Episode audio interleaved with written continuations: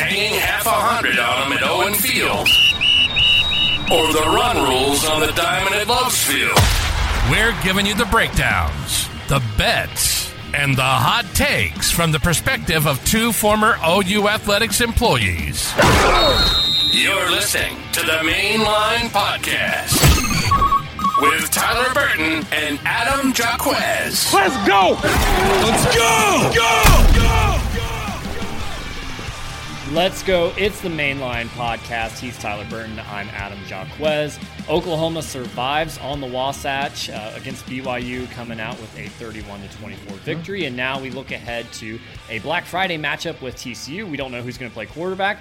We don't really know if OU has an actual shot at the Big 12 championship. It'll all depend on games that happen after them. But Tyler, welcome in. How are you doing?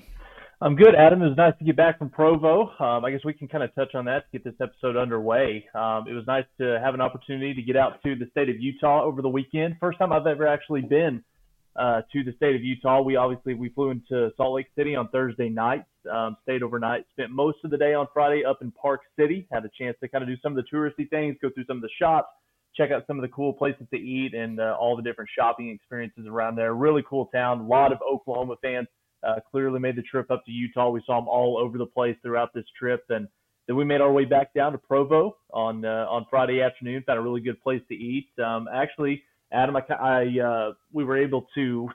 Uh, again, this is the second trip that we've actually been able to do this. Actually, find our way onto the field the day before the game, uh, like it was in Cincinnati, and we were actually walking on the field up in Provo. And much like was talked about on the radio broadcast, on the TV telecast. I mean, the, make no mistake about it, the field was absolutely trash. We knew that going into the weekend that that was going to be some cause for concern for both teams having to deal with it, but especially for Oklahoma fans not knowing what type of equipment uh, needed to be used. It was not a good combination at all with the weather. Obviously, it kind of rained on us off and on uh, throughout the entire game. Um, so yeah, it was uh, the, the the field was horrific, but on a positive note, the stadium was absolutely beautiful. One of the best backdrops I've ever seen uh, for, for a sporting event. I've been to the Rose Bowl. I've been to a handful of other different uh, places where the experience is that good, but it kind of felt like BYU was on its was was kind of on a stage of its own, where you, it was sitting right there at the base of the mountains.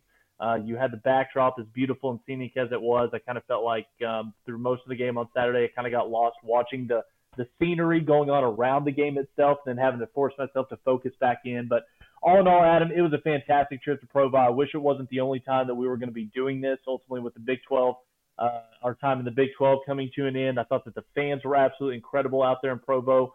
Uh, one of the nicest fan bases. You know, we do a lot of traveling with this team, Adam. You know, through the course of uh, of our lifetime, especially over the last four or five years. Uh, we've been to Nebraska. You know, we've we, we've been to College Station. You know, we've we've you know been to Knoxville, things like that. Uh, I thought that the BYU fan base was extremely welcoming. Um, was super excited that Oklahoma fans were in town, and um, like I said, just all around a really good trip. And it was nice to get home. Obviously, we've got one more big one left uh, here as we round out the uh, regular season in the Big 12 Conference against the Horned Frogs. My only complaint is that the free ice cream for the visitors didn't make it over to my section. So uh, I was uh, I was kind of on the very tail end of the OU sections there and uh, missed out on the on the fun there. But I agree, it was it was a great time. The fans were were fantastic, and you know it's kind of funny because it's a 10 a.m. kickoff. There's mm-hmm. no alcohol anywhere, not in the, the, tailgating parking lots, not in the stadium. Very family friendly environment. Tons of kids there. Uh, it was it was early there was really no reason for BYU to be excited to be there to cheer for a team that maybe won't even make a bowl game. Um, the stadium wasn't even completely full, um, mm-hmm. but uh, you had the nicest fan base there. But it was still incredibly loud. It was extremely loud throughout the game at many different points. And I say that to say that, well, you know, OU fans make a lot of complaints about their home field in Norman, how it's not loud enough. I think there's been some good moments this year. Still needs to be louder. Still needs to be one of the loudest places in college football. But you know, if BYU can do that, and, and, I know we turn and we say, oh, people should be, you know, mm-hmm. having all day to tailgate. Well, you know, BYU kind of disproved that. It's really just a will and people getting up on their feet and making some noise. You don't need all these special other factors. You don't need a night game. You don't need anything. You just have to want to do it, really. Um, and so I don't know. That's I, I'm, I do not want to jab OU fans, but I also want to say like, no. hey, let's let's step up to the plate and let's knock it out of the park. Um, no, I, I I think you're completely right, and this is something that we've talked about time and time again. You know, especially with Oklahoma going on the road every single time that the Crimson and Cream walks into an opposing team stadium, that's their Super Bowl of the year.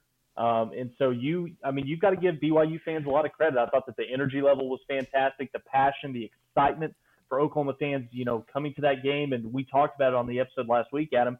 This was a game. This was going to be an environment Oklahoma walks into where the fan base knew that uh, their team probably didn't have much of a chance. It was going to be a pretty lopsided affair, but Oklahoma didn't do themselves any favors, with, you know, within the first quarter of this game to really kind of jump on them early, put this game out of reach, kind of set the tone from the opening kickoff.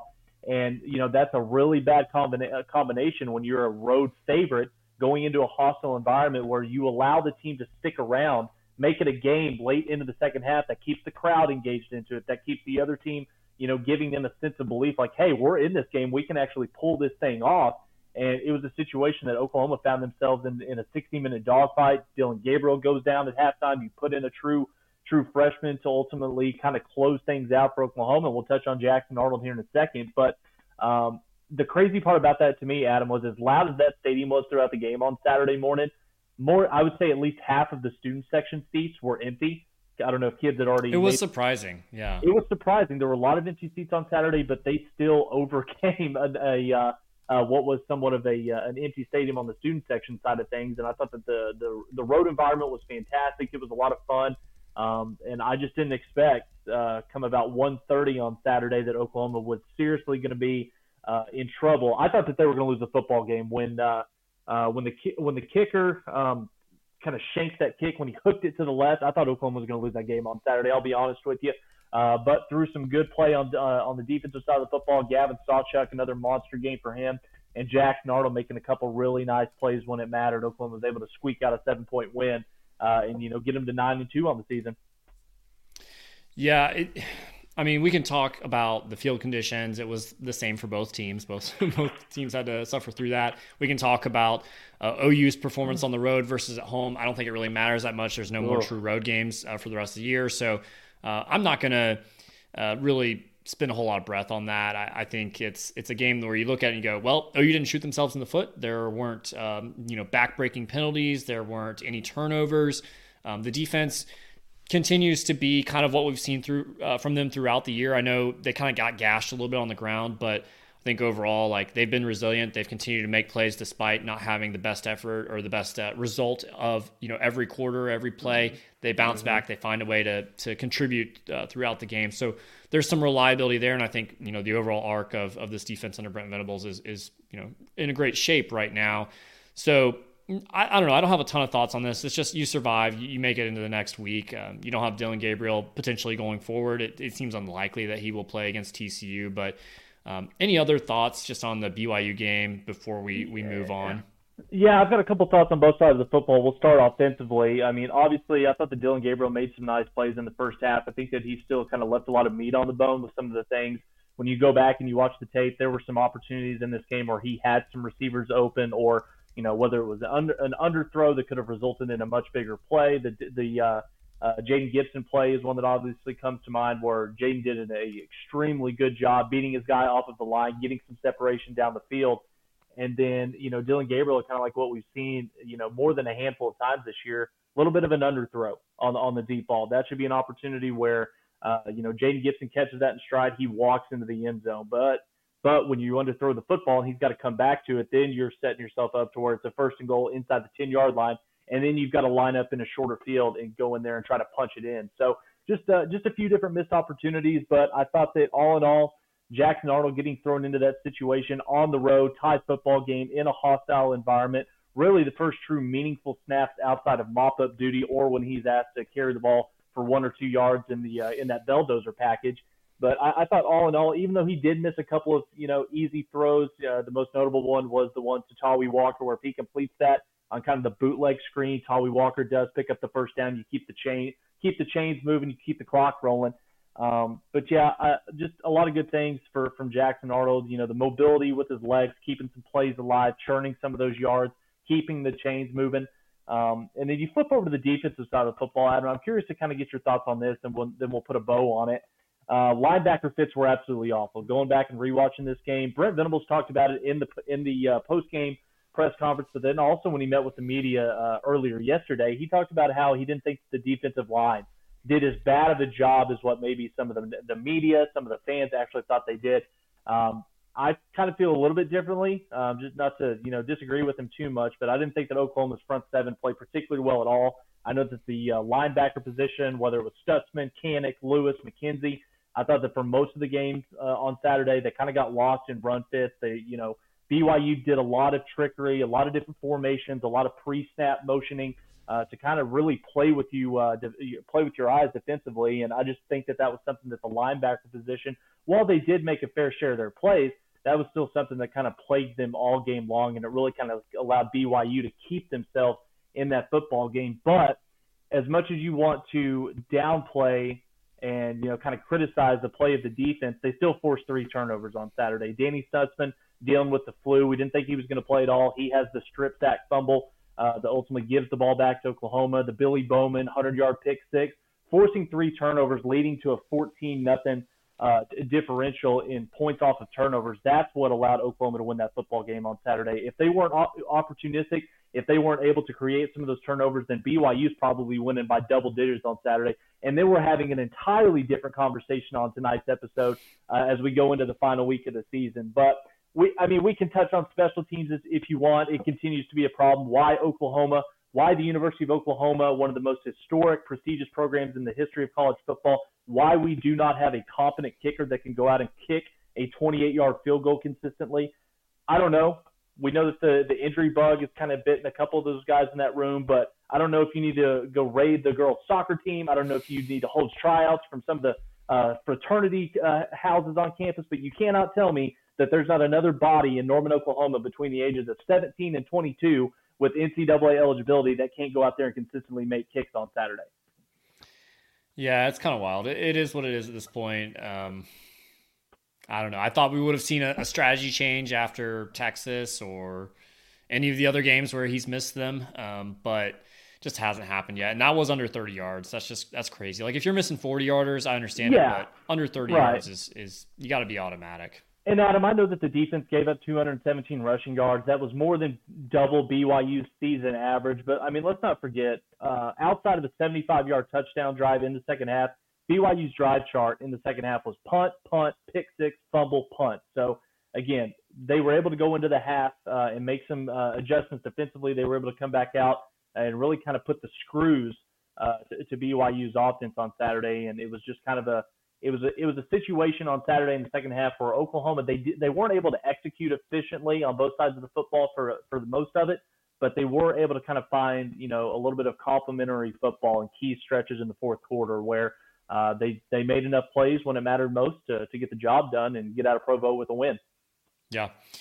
Tyler, uh, you know, looking ahead to the TCU game, uh, Crimson Captain uh, Matt over there on crimsoncaptain.com kind mm-hmm. of he wrote an article the other day about you know some of the guys that might be looking at leaving early to the NFL, and it kind of got me thinking about that a little bit. And I'm wondering who might be you know their final game in an OU uniform on Owen Field this Friday. Uh, you know, I think Danny Stutsman and Billy Bowman really stand out as the two names that are probably the most kind of on that ledge, but there could be some mm-hmm. other guys as well. I think Tyler Guyton, I think we're we're starting to come to terms with that he's probably gone. He's got a first round grade pretty much everywhere you look. It's kind of crazy. I wish we could get some first round production out of him before he leaves mm-hmm. town because I don't think we've truly gotten that. But outside of those three guys, who, who else is top of mind for you here that could be playing their last game? Well, I mean, obviously the first one that comes to mind is Woody Washington. Um, when you talk about what this guy's been able to do, you know, he's been one. He's essentially been the best lockdown corner that Oklahoma's had since maybe what Trey Brown, Aaron Colvin. Zach Sanchez, if you want to go back that far. So it's gonna be it's gonna be hard watching Woody, uh, you know, kind of walk off the field for the last time. And then the, the big one for me, and I know that there is there there might even be some uh, uh, some sad eyes in in the crowd on on Saturday once they do go through you know kind of the pregame senior day festivities, and that's Drake Stoops when. When th- but he's gone. Be, he's gone regardless. I'm talking about like guys that could go early. Well, if you're going to talk about guys that could go early, then yeah, you hit the nail on the head. It's Danny Stutsman, it's Billy Bowman. Those are those are the two bell cows that if you're Brent Venables, if you're OU's NIL collective, if you're affiliated with o, the OU administration in any way whatsoever, that's going to be your biggest. That's going to be one of your biggest uh, responsibilities and uh, in jobs this upcoming off season is figuring out a way, whether it's through the NIL collective, make sure that these guys are getting paid. You figure out a way to get Billy Bowman and Danny Stutsman to come back because those are, I mean, those are those are the two best players on defense. I think we can confidently say that through 11 games in the season right now. I think Stutsman might be a little bit more valuable than Billy just from a standpoint of Danny as the captain of that defense. He's responsible for getting the calls in, getting everybody lined up on time. Uh, but make no mistake about it, when you've got a, when you've got you know two of your best players, one at the linebacker position, one at the strong safety position, if Oklahoma can figure out a way to get those guys to come back going into year one of the SEC, we know that we're going to lose some guys up front in the trenches, but you know through the transfer portal, I think that you know we're going to bring in at least one, maybe two guys that can come in and help right away. Jane Jackson, David Stowe uh, Stone, Nigel Smith, they're going to be part of the uh, football team next year. Now, you don't want to be relying on true freshmen to be, you know, key contributors uh, up front on the uh, defensive line once you make it into the SEC, playing that schedule week in and week out. But um, if Oklahoma can convince Stutsman and Billy Bowman to come back for one more year, I think that that gives you a lot of not just momentum going into next season, but it gives you a lot of um, I don't know if consistency is the right word, but it gives you a lot of continuity because you know that those are the two guys that can take care of the back end of this defense, but also be responsible for the, get, getting those guys in the front seven lined up and put in the right gaps where we need to go. I want to ask you about two other guys uh, on each side of the ball that maybe they have eligibility left. So we'll see if they return to OU for mm-hmm. another season. But um, you, talk about Billy Bowman and, and Danny Stutsman, two guys that have been really instrumental in the uh, goal line stands that this defense has faced. Um, you know, mm-hmm. whether it mm-hmm. be the, the 100 yard pick six or the goal line stand against West Virginia or Texas or even UCF, uh, that kind of didn't count, but mm-hmm. we all know that it really should have been if, if Jaren Kanak's penalty hadn't occurred. And so you, you look at those different goal line stands, those two guys being huge pieces of that. Um, yeah, I think you definitely want to you want to pay out what you can to get both of them returning. I think I think we're feeling mm-hmm. like Danny Stutsman probably will come back. Billy Bowman's going to be a lot tougher. I don't sure. know there's going to be many safeties that are, are going to be higher on the draft board than he is. So mm-hmm. he's going to have a really interesting decision there. But um, they've been great pieces of, of, this defense here. That's really, if you look at the numbers in the red zone, OU's basically taking 25% of those drives mm-hmm. away and saying you're just you're getting yeah. zero points out of those, which is um, really impressive from a defense that it looks so much better than what we're used to. But man, it's just the foundation. Like there's so much more to go. And Adam, I think you make a really good point, and this is something that Brent kind of touched on a little bit in his press conference yesterday. When when you look at Billy Bowman, and I think both he and, and Danny are playing at an All-American type level. They both better be first team All Big 12 uh, once the awards get released a little bit later at the conclusion of next week.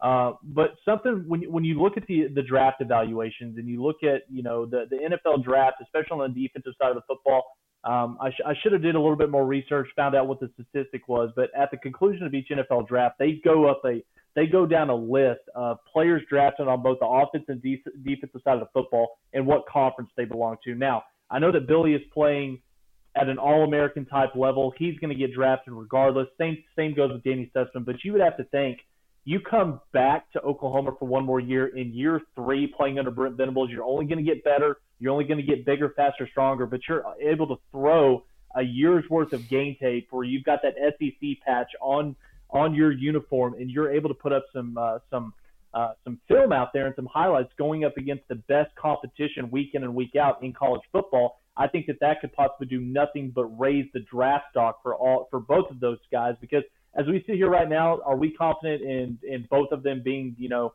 first round, maybe even second round type picks? I don't think I am at this point in scenario, depending on how they test at the NFL Combine. But if you can convince both of these guys to come back for another year under Brent Venables, the defense should be better collectively. Recruiting is getting better. They're, we know that they're going to make more splashes in the transfer portal.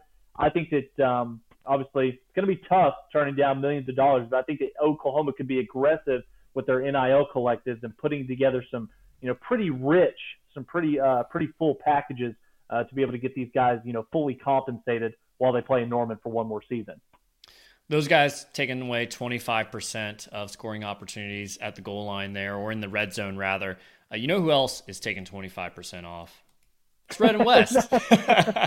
Gotta love that segue. I got an email from uh, uh, from Will over at Red and West, um, great partners of ours here at the main line, and uh, he let me know that everything on their website is 25% off through Christmas. Uh, mm-hmm. Don't even need a promo code. So um, the hat code. that I'm wearing, if you're watching on YouTube, uh, it was worn by Barry Switzer in his last game on the OU sideline. So um, some cool retro gear over there, some great pullovers, some polos, uh, and not just OU. Uh, got SMU, mm-hmm. they've got OSU, they've got Texas Tech, they've got uh, Virginia Tech. I think they've got Iowa in there as well. So if you know some fans, um, makes a great Christmas gift, or treat yourself to a nice little gift there, 25% off.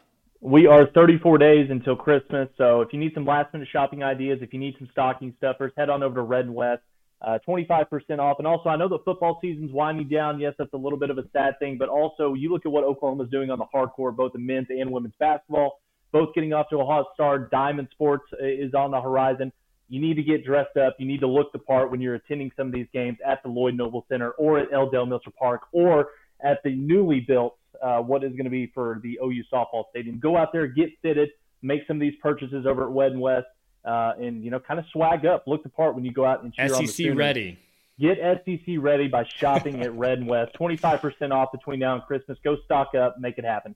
Okay, two more guys on each side of the ball. I want to ask you about Jalil Farooq. Everyone's talking about him. Will he come back? To me, that seems like so crazy. Like why would he not come back? There, I, I, guess he could be like a fifth round draft pick, but seriously, like I, I don't know, I don't see it. I, I, feel like he he's a guy that needs to come back. He needs to have like a thousand yards uh, a season. He needs to be more of a feature guy. He needs to be more dominant. Uh, he's he's consistent. He's good, but mm-hmm. I don't know. It, just not like too many wow things going on. Honestly, Adam, if you would have given me a list, uh, maybe seven or eight guys that Oklahoma was seriously going to be in consideration for losing next year, I really wouldn't have thought that Jalil Farooq would have been anywhere near the top of that list, just because I think I think going into next season he has to come back for one more year. I, I know that he's had a really good season. He's put up some nice numbers, uh, and you know he's had his share of impact plays throughout the season. But when you look at what Oklahoma's going to have coming back next season, and it, for me it all starts with Jackson Arnold and the arm talent that he has, being able to distribute the football. If you're Jalil Farooq, why would you not want to come back? For one final season. Playing in the SEC, raise your draft stock even more. You know, Dillon Gabriel has done a really nice job over the last two seasons distributing the football, but from everything that we've seen and from everything that we've heard with some conversations behind closed doors, Jackson Arnold's going to be able to do some things throwing the football that simply Oklahoma's offense hasn't had, maybe since going all the way back pre, uh, you know, pre Jalen Hurts, even to the Kyler Murray, Baker Mayfield type days. So uh, if you're Jalil Farooq, I think that you have to, you know, seriously consider coming back for one more season, playing in this offense. And Adam, tell me if I'm wrong here, but Drake Stoops is going to be playing his last football game in an Oklahoma uniform on Owen Field on Saturday. So if you're Jalil Farooq, does it not make sense, especially when you know that you're going to have Jayden Gibson, Nick Anderson coming back next year? To me, it seems like J- Jalil Farooq would be a prime candidate to slide inside into that slot position and make make some of those tough uh, tough competitive plays over the middle of the field because he's got the speed, he's got yeah. the build for it. Let's let's you know let's raise the ceiling a little bit, no pun intended. Let's get some more size out on the perimeter. I think Jalil Farooq could possibly be one hell of a guy to slide in there and fill Drake's shoes. I don't know if he has the feel for the routes the way I mean nobody really does that Drake does. Um, that, that's so, a skill. That's hard to teach. Yeah, yeah. It, so I, I wonder about that, but I do think that yeah, he might be more effective there because Jayden Gibson's turning into a deep threat. Andrew yep. Anthony's coming back. That's a deep threat. So I think that opens up a lot more for the short, medium, uh, middle of the field game that that Farooq likes to live in. So I, I think I agree with you there. How about another offensive guy, Andrew Raym? He I, I don't know necessarily that like he's it's the NFL for him necessarily, but he has been in college for a long time. Any chance that maybe this is his last game? I don't think so. I think he comes back for one more season. I mean, it's, yeah. and plus he has there, there's a long enough track record with guys that have been part of Oklahoma's roster, particularly on the offensive and defensive lines, that have thought that they were ready to go to the NFL. And while I think that Andrew, if he did make the decision to forego his last remaining season at Oklahoma to go to the NFL, you know, I think he could make a team. But when you look out there and you watch the you watch the product on the field on Sundays, do we think that Andrew Raym is in the same caliber as Creed Humphrey? Who's a starting center in the NFL. nobody as, is. no, nobody is. But you watch the games, you watch how these teams play on Sundays. I don't think that Andrew Raym is quite at that level to where it's a safe enough bet to forego your your final year of eligibility to get to the NFL. Um, so yeah, I think he should be one that uh, that comes back for next season. Let me flip it over to you, or g- give me your thoughts on that. Um, I, I, just say quietly, I think Raym's had a really good year. He's not one that gets talked about very much Absolutely. unless he's had like maybe two or three bad snaps throughout the season. Mm-hmm. But other than that, like really quiet. Nobody nobody really complains about him anymore. Mm-hmm. Which uh, kudos to him for that. Center, much like playing corner, if you're not getting talked about on the radio or the TV broadcast, you're probably playing pretty well. So let me flip it over to the defensive side of the football, Adam. Let me throw one more name out there at you as one that's going to have a decision to make once Oklahoma wraps up this 2023 campaign. With where Oklahoma is heading going into the SEC, where the line of scrimmage play dictates the outcome of these games more often than not, what about a guy like Da'Jon Terry, the transfer from Tennessee, who's had a really, really good season in Oklahoma? I believe he too has another year of eligibility should he choose to come back to Norman. Is he one that seems like is a pretty good candidate to come back? Do you think he's got his eyes already set on the NFL and declaring early?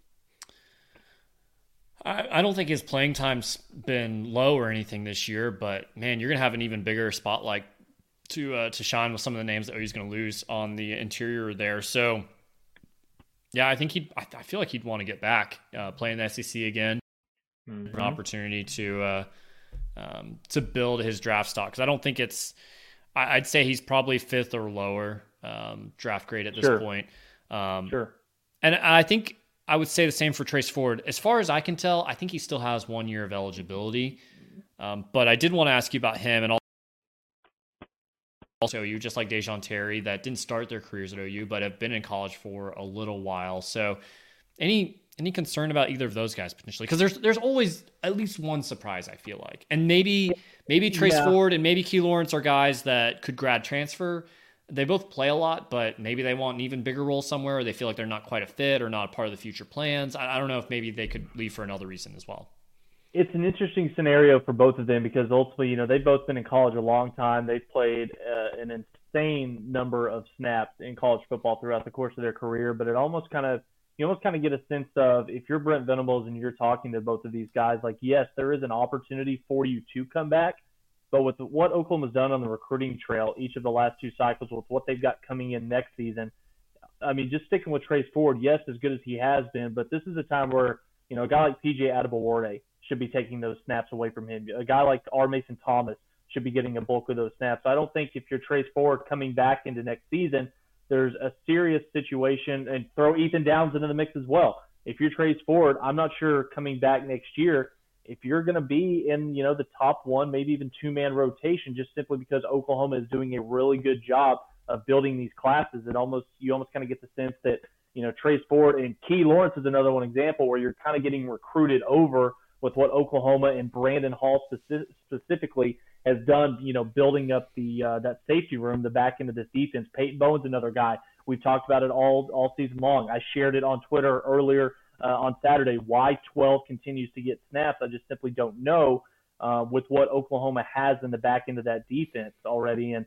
if you can get if you can get um, Billy Bowman to come back for one more year, then to me, if if I'm if I'm Key Lawrence, I don't see any way that you're going to the NFL. I'm sorry, dude. Like you're a really good football player, but I think that um, you probably should stick around in Norman for one more year, be a role player, be a guy that can come in and make some plays, uh, and be a good depth piece. But I don't think he's I don't think he's going to the NFL anytime soon.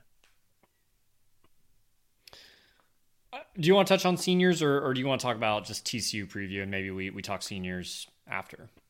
Yeah, we can we can touch we can touch on seniors. But Let, us kind of dive into it beginning because obviously the pregame senior day festivities that's going to be going on before the game. So yeah, we talk seniors. Adam, go ahead. Yeah, I mean, just obviously a special moment and game for Drake Stoops. Uh, obviously, he's going to get a, a, great fanfare and um, a guy that I mean, he's right up there with Baker in, in, my book as far as just like quintessential Sooner, um, someone that the mm-hmm. fans can just truly latch onto and go like, "This is our guy." He grew up a Sooner. He became a Sooner. He walked on. I mean, he doesn't get much better than a walk on. Um, and I know he's he's the coach's son and everything, but um, well earned, well deserved, and um, and doesn't take anything for granted. Works incredibly hard for everything that that he's gotten, and so.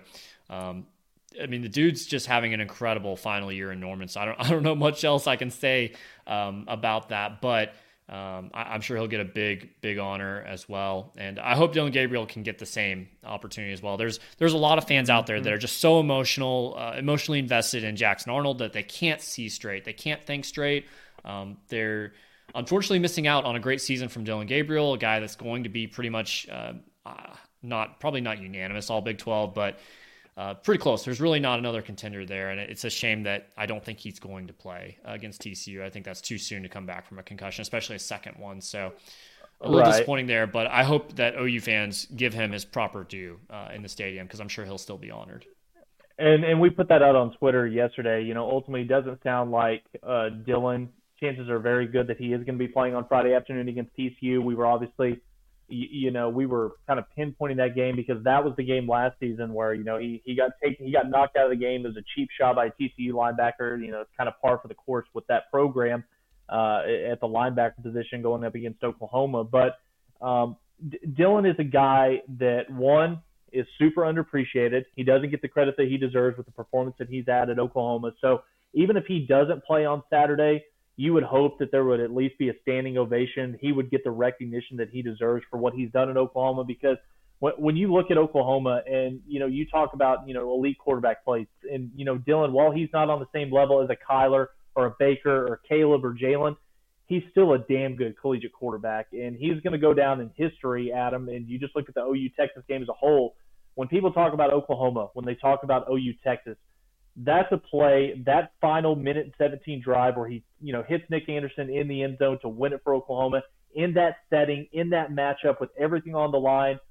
That's going to be a play that Oklahoma fans talk about for the next 30, 40, 50 years. I know I'm going to be. That's, you know, certainly something that I remember forever. But the the last thing that I'll say about Dillon, Oklahoma fans need to appreciate what this kid has done because when shit hit the fan, when Lincoln Riley left, he bolted out the back door in the middle of the night. He took Caleb's, Caleb Williams with him. Oklahoma was essentially put into a position where we didn't know who the quarterback was going to be. And we were able to bring in Dillon Gabriel at the final hour. We thought he was going to be enrolled at UCLA. He pretty much was uh, up until the final hour, and Jeff Lebby was able to convince him to come back to Norman and you know play his final two years in an Oklahoma uniform. Him being able to bridge that gap from Caleb Williams to Jackson Arnold, I don't think this kid gets enough credit for what he's done. And you know, uh, ultimately, it doesn't look like Oklahoma is going to win a Big 12 championship in the two years that he's been here. But to me, he did his job and exceeded expectations uh, in his time in Norman. So Dillon Gabriel, fans, give him the shout out that he deserves. And you you pretty much hit the nail on the head with Drake Stoops. You, everybody knows the story. The Norman North wide receiver that was undersized gets the walk on offer to come to Oklahoma. Then from that point forward, it was all about okay, well, look at the name on the back of the jersey. That's why he's there. That's why he's been given that opportunity. The kid worked his ass off. He, he you know, he talked about being up there 14, 16 hours a day. He he got everything that he deserved because he worked his tail off and he made the most of his opportunity. And like you said, the Baker treatment, Drake Stoops is going to go down as being one of the most beloved Sooners in recent memory in OU history. And you look at it statistically, Adam, Drake has been one of, if not the best wide receiver in the Big 12 this year. He's not the most athletic. You know, he doesn't make the super flashy plays like an Xavier Worthy does or Rashod Owens at Oklahoma State, but the kid makes football plays. He's tough as nails, and he's a guy that you want going to bat with you uh, when you're going down a dark alley uh, and you got to have somebody to fight with you, like Emmett Jones said. So we're going to miss you, Drake. Uh, let's put together one more final uh, awesome performance in an Oklahoma uniform and on Owen Field on Saturday morning or Friday morning. Excuse me. Yep. And I'll give another shout out to McKade Mettauer, a guy that uh, pretty much all offseason I was begging for anybody to unseat him. Uh, he's definitely earned my respect, even before the ejection against yeah. West Virginia. Another guy that you want on your side in a dark alley. Um, just a guy that you know he showed out this year um, from his leadership, mm-hmm. from his effort, um, his, his, play on the field. It's it's all been um, really great to see that, and so um, he's absolutely earned my respect. I was dead wrong about him uh, coming into the yep. season. So, yes, you were, Adam. so so yeah, I just want obviously I've been shouting him out the last couple weeks, but um, he's definitely deserving of, of a great spotlight moment uh, on Friday mm-hmm. as well.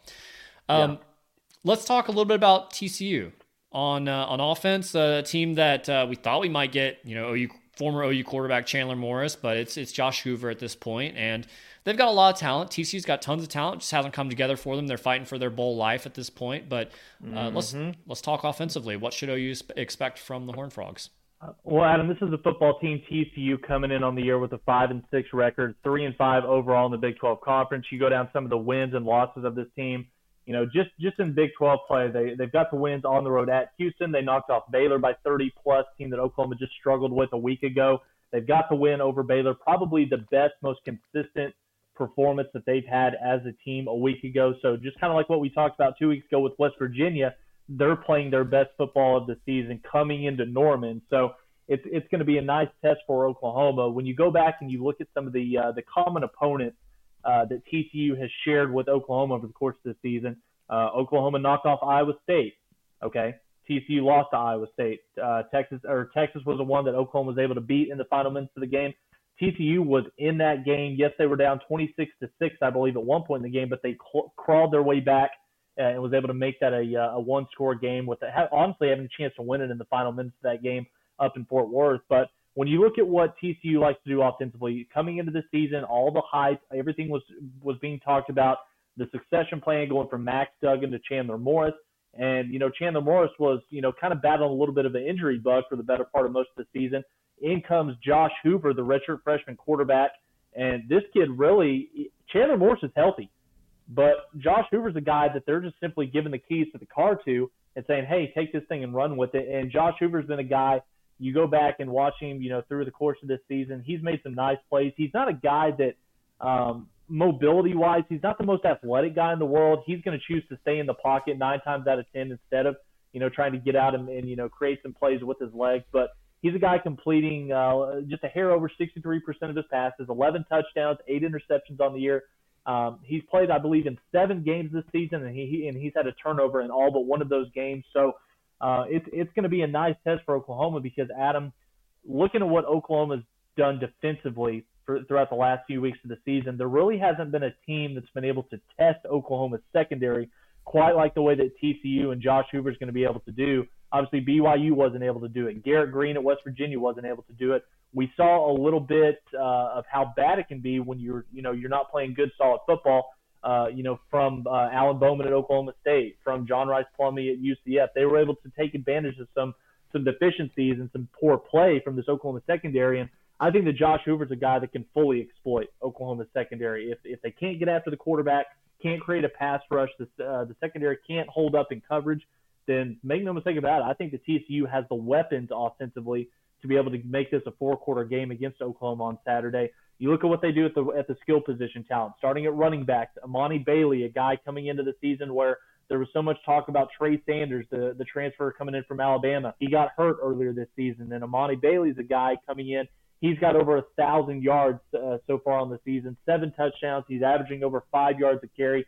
This is a guy that's got the quickness. He's a track star. He can make a big play. He's a home run type threat anytime he's got the ball in his hands. So uh, Oklahoma was kind of tore up by BYU a week ago in stopping the run. Like I said, 217 yards the defense gave up. So if Oklahoma can't tighten things up, you know, um, be more assertive, know where to, where to, uh, to fit those gaps in the running game, and make no mistake about it, TCU could have an opportunity to run wild on Saturday. But Adam, I'll throw this over to you because this is my biggest concern when you look at Oklahoma's defense against TCU's offense and stylistically why this is a matchup that I think could potentially favor uh, TCU in the passing game, and that's the health of Oklahoma at the cornerback position. Gentry Williams was a guy, he traveled to Provo a week ago. He went through warm-ups by all, uh, by every you know ever since the imagination, the way that he looked and the way that he moved around on Saturday, you thought that he was good to go, but he didn't play, and so that put us in a situation where we had a nice you know steady rotation uh, of uh, of Kani Walker um, and then the the freshman number, number 23. You know, two guys that are going to have their fair share of opportunities to make plays in Oklahoma uniform, but they're just not there yet physically uh, to to be able to play you know lockdown corner at this level. So we hope that Gentry Williams comes back this week because with what with what TCU is bringing to Norman at the wide re- wide receiver position for me, uh, the big one that it starts with uh, is number three, Savion Williams, six foot five, 225 pounds, dynamic player when he's got the ball in his hands after the catch. He's averaging just a hair under 14 yards per catch. He's a guy that they do all sorts of thing, things with him, Adam.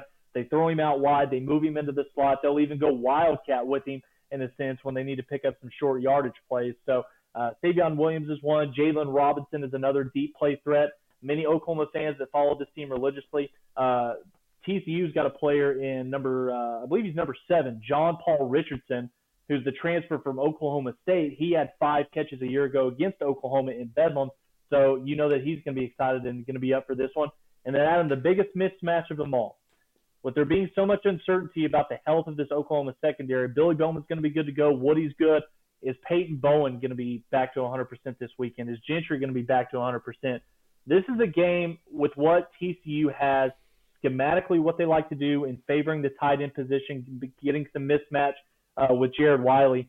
This is the biggest question mark for me. And if I'm if I'm uh, Brent Venables this weekend, this is this is what's going to have me scratching my head, keeping me up all night because Jared Wiley – they do a lot of things with this kid. He is everything that we would that we wish our tight end room would be, because he has the ability to line up on the line of scrimmage and you know be a uh, uh, be a contributor, you know, a blocker in the running game. But he is a mismatch. He is a nightmare trying to cover uh, in the secondary because he's extremely athletic. He's got a long, tall, wide frame, can make all the catches, uh, and he's a guy, Adam, that he's coming off of his best game uh, in a TCU uniform a week ago against Baylor, where he had over 150 yards receiving, a couple of touchdowns. I'll be very interested to see how Oklahoma tries to um, schematically how they try to prevent and cover this guy. Uh, because if you can't get after the quarterback on Sunday, if you can't make Josh Hoover's life a living hell, then he has all the pieces around him to give this Oklahoma defense fits on on Friday. Yeah, I, I don't I'm not holding my breath on Peyton Bowen contributing more than he is now, or Gentry Williams, just because these guys um, are they seem to be nagging injuries. They just can't quite kick. Yep. And Gentry Williams, unfortunately, is great when he's out there, but he has been so you know in and out of the lineup that mm-hmm. um, just can't really count on his availability now. Danny Stutsman, we expect him to be fully healthy, no more food mm-hmm. poisoning in the works there. So, yeah, um, so that should help uh, tremendously, and maybe even a little bit with the pass rush. Um, but again, it's a trend with this defense that like I'm just not sure that I, I trust them to to have the pass rush needed to uh, really slow down this uh, this TCU offense that has a ton of weapons. Mm-hmm. I think we're more sure. reliant on hey, you know, they're gonna continue to. Um, not you know look down and, and when things don't go their way, but they're going to buckle up when it matters mm-hmm. most, and they're going to um, provide the effort and take advantage of a young quarterback in Josh Hoover that um, you know, he'll make some mistakes. He has played a lot. He's played well, and sometimes he's he's not played well in other times. So um, I just look for this defense to be to opportun- opportunistic. Um, they're not going to win every battle, but sure. Um, at the end of the day, you know, make more plays than they give up uh, is what I'm looking for for there. The, the, the good the good part about this for Oklahoma is they came, they came off a performance up in Provo where they struggled defensively for the better part of four quarters, and you combine that with the fact that Josh Hoover in TCU. He played his best game in a purple uniform all season long. He threw for 431 yards against Baylor, over 530 yards of total offense. Yes, I know it's Baylor. They're probably the worst team in the Big 12, but when you've got a guy as young as he is, you know, I, I still, I, it still doesn't matter to me. It's Power Five football and being able to complete 24 of 29 passes for 412 yards, two touchdowns, no interceptions, playing clean football. That's going to give this kid a lot of confidence going on the road to Norman and what's probably going to be the most ruckus atmosphere that this kid's ever played in front of. We'll touch on that here in a little bit as far as what expectations are for this Oklahoma fan base on Friday. Uh, but yeah, I think this is going to be a really nice test for Oklahoma's defense, and this is kind of uh, this is going to be a put up or shut up game, and this is one where you need as much, you need as many of your guys back fully healthy because it needs to be all hands on deck to stop this TCU offense. On offense, uh, for OU versus the TCU defense, my expectation is it's Jackson Arnold time. I, I don't think Dillon Gabriel is going to be able to make it back from the injury, unfortunately. Um, we know there's lots of talent on this TCU defense as well. Mm-hmm. Obviously, Gary Patterson left uh, some good pieces there to work with. They've still got some of those left, but um, you know, what are you expecting from the Horned Frogs defensively? pretty much pretty much the same thing that we've grown accustomed to when when this uh, when these two teams get together. TCU is going to be a defense that's going to be very aggressive. They're only going to put three down linemen uh, on the line of scrimmage. Now, even though they're only rushing, even though they're only rushing three, they've got some pretty pretty big boys. Uh, obviously, they've got two two really good, you know, 310 plus pounders that they rotate at the nose tackle position. Uh, you know, 97, 99, 52 is another one. Uh, that can make things hectic. This is going to be big. This is going to be a big matchup for Oklahoma's interior offensive line. Cayden Green, Andrew Raymond, Caden Mettauer. This is going to be one where communication is going to be, uh, you know, a pivotal focal point for Jeff Lebby's offense on Saturday because while they only line up three guys on the line of scrimmage, they do a lot of things with their linebackers, a lot of things with their secondaries, where they'll bring them up to the line of scrimmage, and you've got to be able to communicate. And you know, once the ball is snapped, be able to truly pass, you know, pass rushers off to one another because they like to disguise a lot of things. They'll send multiple linebackers. They'll send one one safety for sure, maybe even a corner throughout certain parts of the game. So uh, Jackson Arnold's going to be key from him, identifying where the pressure is going to be coming from, you know, getting his guys in the right protection schemes uh, for Oklahoma on Saturday. And I think that even though this is a football team that's five and six, Adam, I think that TCU, from a schematic standpoint, but also from an, an athletic standpoint, they have the tools to be able to give Jackson Arnold fits on Saturday and what's going to be his first true start in Oklahoma uniform. Couple players that Oklahoma fans need to be aware of on Saturday. Both of them are at the linebacker position. Uh, starts with number four, Nnamdi Obiazor. I hope I got that right. Apologize if I didn't. This is a guy, he's a converted safety, made the transition down into the box, playing the linebacker position. He leads the team in tackles, and he also leads the team in sacks. So uh, number four is one to keep an eye on. And then number six, a guy that's played a lot of football in a TC uniform. That's Jamoi Hodge, guy extremely athletic, first guy off the bus type of field, looks fantastic in the uniform. Um, TCU is going to be very aggressive on Saturday. Make no mistake about it. You've got a true freshman quarterback making his first start.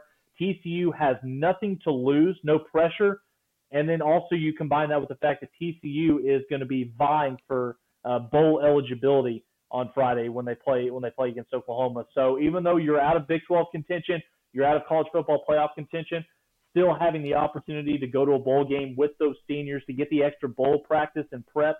Uh, that's something that TCU is going to fight like hell for on Friday. Um, it's going to be a tough test for Oklahoma. I'm excited for it though.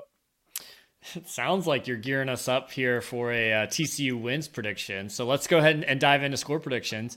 I'll, I'll keep uh, I'll keep the listeners what's the, hanging. What's the spread on this, Adam? I, last I saw was nine and a half. Um, I'll keep the listeners in suspense a little bit here on uh, on what your score prediction is. So I'll go first. I've got OU 27, TCU 23. I think again we talked about this defense being opportunistic, taking advantage of of the situation here, and so I think there's going to be just enough plays on the defense to uh, to hold TCU, especially in the red zone, like we've seen uh, this defense do at, at many times throughout the year. Um, I don't necessarily know that OU is going to have the smoothest performance on offense, even though Jackson Arnold will have a full week of preparation. But I think you'll still see some freshman mistakes. Everyone will completely forget those and they'll only remember the one wow throw or two wow throws that he has and go and just say, yep, we told you all along he's better than Dillon Gabriel because those fans are irrational at this point. Um, there's no way to win uh, with them. There's no way to use logic yeah. or, or anything on that. But um, I think Jackson Arnold will, will do just enough. I think Gavin Sawchuk's coming on at just the right time uh, to really help out a true freshman quarterback because Jackson Arnold will need some help. Um, but I think being at home, having the home crowd behind you, TCU will be fighting for their bowl life, but I think OU has enough to pull out a close victory there by four points. What do you got, Tyler? Yeah, I'm kind of going with the uh, the same four point spread as you. It looks like FanDuel right now line on this is set at OU minus nine and a half. Over under on this matchup currently sitting at 63 and a half. Honestly, if I had to make a play on the game betting wise, I'd probably take the over in this matchup than trying to mess around with the spread. I think that this is going to be a much closer football game than many people think, Adam. Uh, and I'm not saying that that has anything to do with you know foreshadowing Jackson Arnold struggling or anything like that. Uh, I think he's going to be able to make his fair share of plays. I think that his best friend this weekend is going to be the running game with Gavin Sawchuk, continuing to ride the you know three straight games of 100 plus yards. Tawee Walker, we hope that that ankle is a little bit healthier uh, for this matchup. I think that this is going to be a game, Adam, where it does kind of hover around that 63 total. Um, and I'm going to pick Oklahoma to win this game 35 31 over TCU. Okay. Nice. So that brings us. stat for you though. Interesting stat for you. TCU is one and seven against the spread as a road underdog. Oklahoma currently five and one against the spread, and their last six as a home favorite. So Vegas betting odds. I mean, they clearly feel some type of way. Uh, they think that Oklahoma is going to cover that nine and a half number. It's just too close for me. I would I would love to see it that takes us to our, our best bets for the week. Tyler, you've got a commanding, uh, I think three and a half, four, four and a half game lead on me at this yeah. three and a half game lead. Uh, so I, I, was almost ready. to the point where I was like, maybe I should just pick the opposite of all your games at this point. But I think I'll save that for next week. Hope that I can keep it within a couple games, maybe close the gap a little bit. Uh, but it nice. looks like you have a, a, nice lead there. So um, you're up first uh, with your best bet of the week. Yeah, this is uh, this is hands down been the best betting performance that I've had on this podcast. Uh, so knock on wood, we'll keep this thing rolling to close out the regular season. Pick number one for me, Adam, going out to the Pac-12 Conference, Colorado traveling up to Salt Lake City, a place that we just left. Utah currently favored by 21 and a half against the Buffaloes. And Adam, Colorado, I think at this point their bowl eligibility, there's zero percent chance of that happening. If you watch their game against Washington State a week ago, we were watching it in the hotel room uh, you know, right before we fell asleep before the OU BYU game. I, I think the Colorado's simply given up. They've got the worst offensive line that I think I've ever seen in the Power Five level. Shedeur Sanders probably just got sacked again. You combine that with the fact that Utah's playing at home. They've got the momentum. They've got a really, really stout defense led by that front seven. To me, this almost feels too obvious, but I'm going to go with Utah to cover the 21 and a half.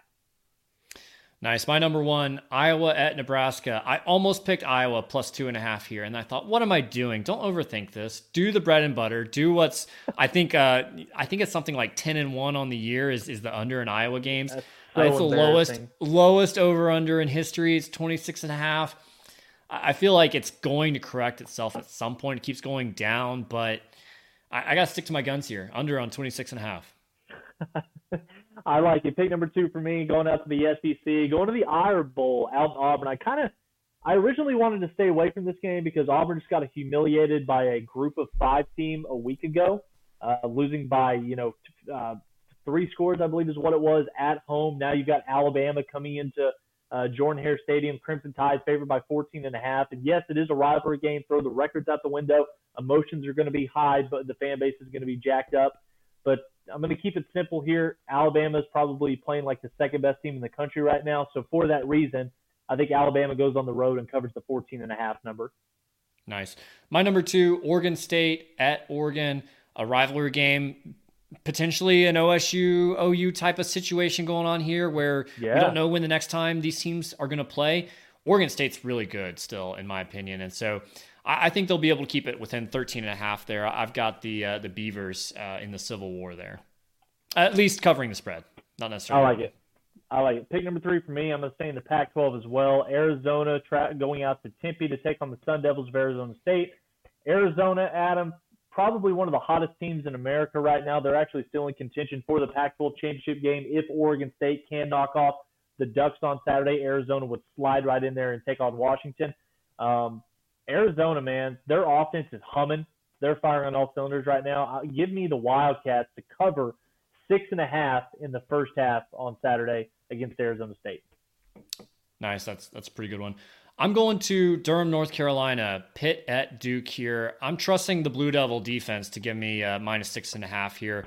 Uh, I think there'll be too much for for Pitt and that uh, backup quarterback that started uh, Christian uh, Veeralou, I believe uh, who started about halfway through the year.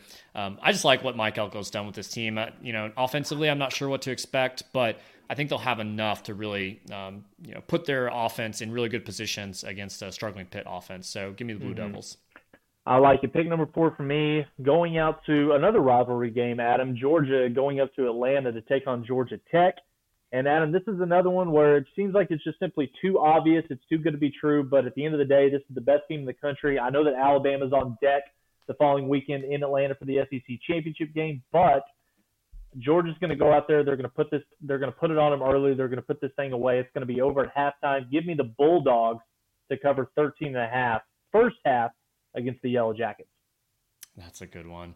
My next one here, Texas A&M at LSU. I'm taking the over on 66 and a half. This is another one where where betting lines have basically said that anytime LSU uh, over under, they've been really good. I don't know if it's completely undefeated, but it's pretty close on the uh, on the over throughout the year. So over on 66 and a half. I like it. Pick number 5 for me. It's the game of the week in college football. It is the game it's going to be taking place in Ann Arbor, Michigan. Ohio State going on the road to take on the Wolverines. Michigan, they're without John Harbaugh.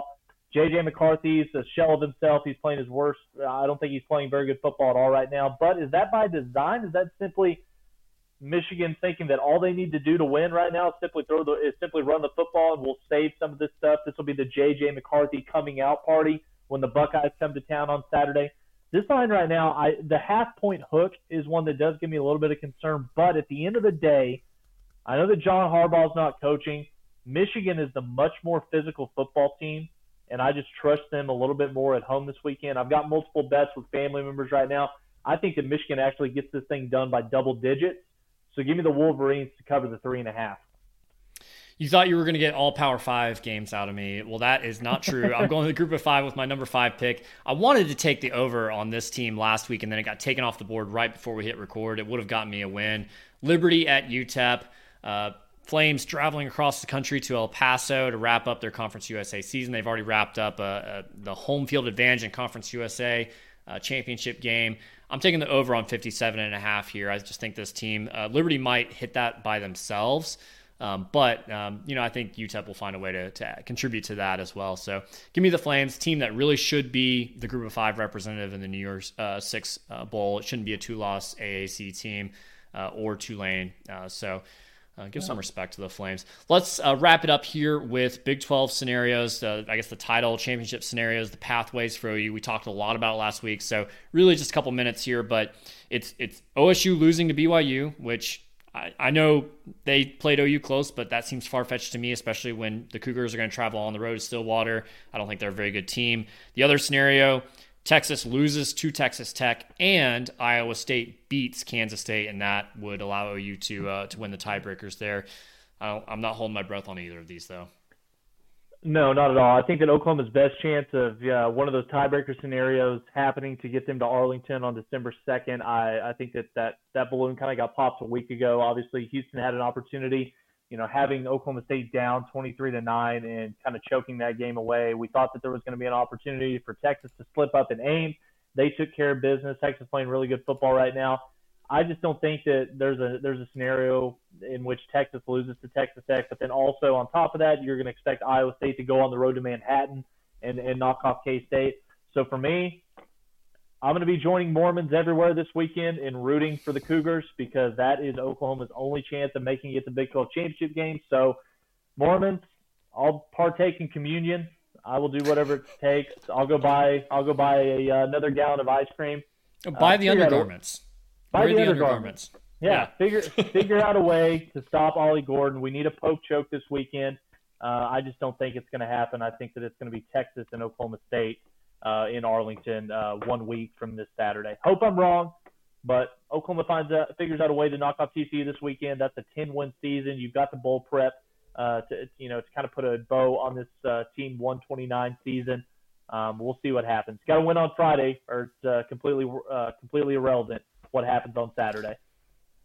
Thanks everyone for listening to our podcast this week. If you enjoyed it, give us five stars uh, wherever you listen to your podcast. Let us know. Uh, send us a tweet at the Mainline Pod, and uh, we will see everyone again next week. We'll have lots of transfer portal news. We'll be talking maybe Big 12 championship. We'll be talking bowl game uh, potentially after that. So we still got a lot to talk about here at the Mainline, and then we'll uh, be talking Diamond Sports before you know it. So thanks everyone for listening, and we will see you next week.